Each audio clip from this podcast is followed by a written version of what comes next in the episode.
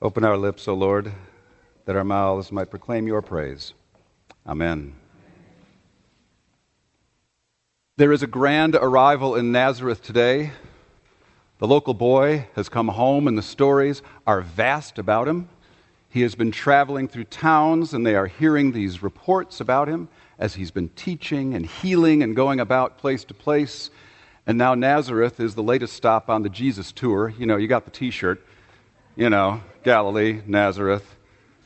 He's come home. They are excited. We will learn next week that the excitement doesn't last real long, but we'll save that for next week. Today, the boy has returned. Today, he gets to preach in the synagogue. There's a phrase that I would love to just do a whole sermon on in this gospel where it says Jesus went to the synagogue as was his custom. What it's saying is Jesus went to church. And not in some quaint way of understanding that. What it says to us is this was what kept him alive. This was what kept him knowing himself and knowing God and being open to the people he encountered in because it was part of his custom and his ritual and his practice. It was not casual for Jesus to participate in the life of the synagogue. It's the foundation we could talk a long time, but it's certainly a very pregnant phrase for us to hold on to.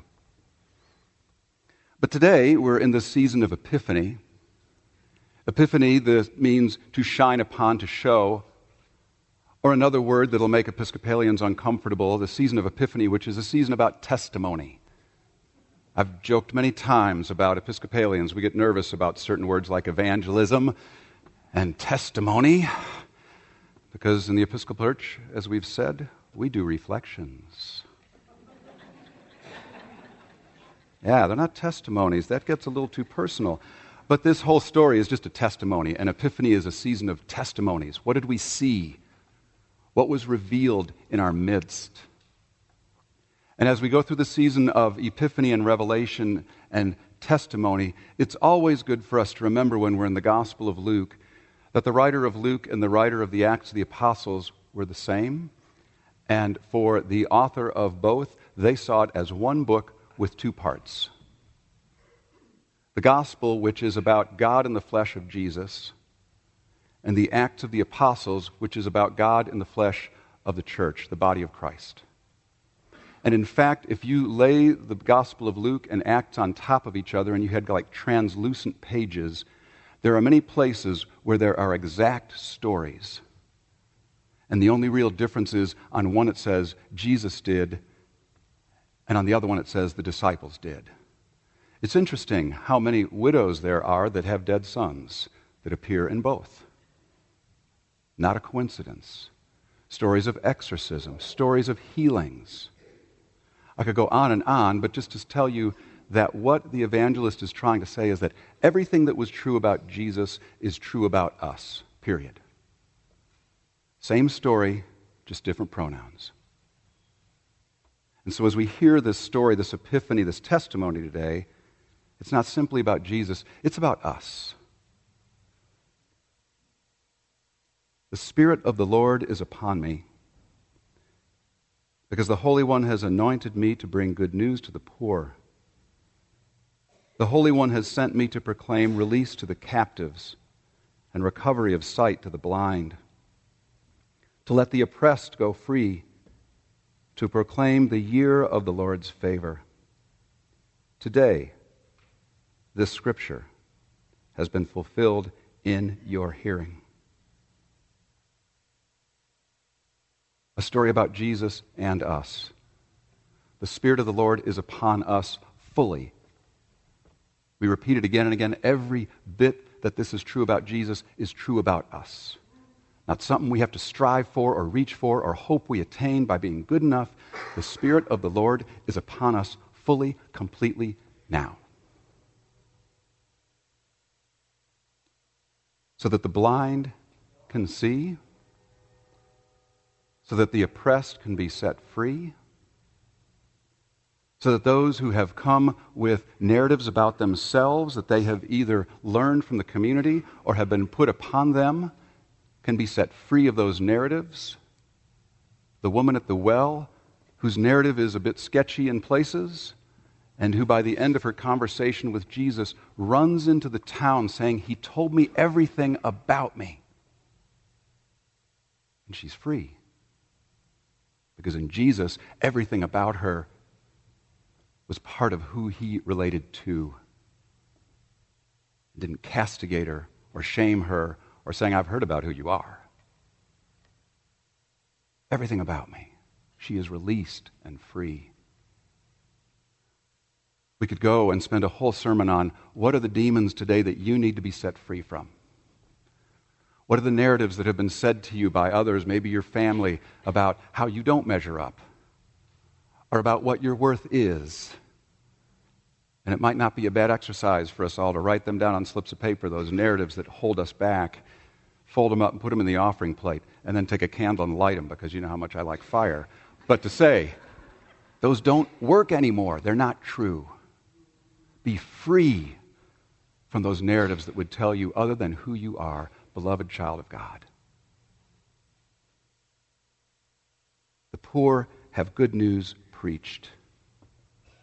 Here's one worth spending some time on. Because if we just took it on its surface, it might sound like, oh, the haves are telling the poor, Jesus really loves you. God really does love you. God doesn't see you as some kind of different category of people. And if we did that, we would not understand at all what Jesus is saying.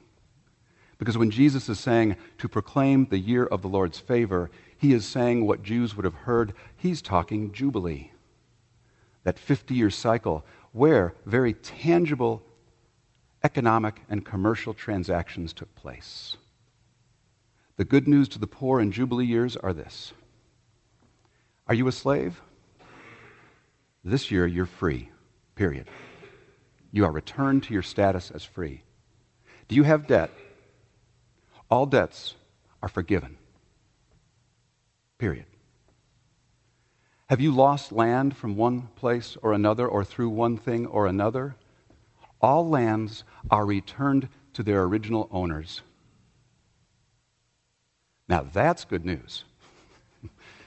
And that has nothing to do with the magnanimity of the owners. What it was was Israel saying, We understand there is an underbelly to commerce. And that underbelly is that over time people get trapped, and people get caught up in stuff, and people get separated. And every so often, we have to put the odometer back to zero and say, we've got to start all over because we've gotten kind of screwed up and we have destroyed relationships and destroyed beings. And so now we start back over. That is the good news to the poor. It's a tangible, commercial, economic proclamation of Jesus. All is returned to how it should be. People are released, the poor are restored. You ever wonder what the church's mission statement is? We have a really good one. I really like it. But basically, are people being set free? Are oppressive systems being broken? Is commerce being changed? That's Isaiah. What was heartening was how last week's annual meeting reports were an epiphany testimony. We're Isaiah.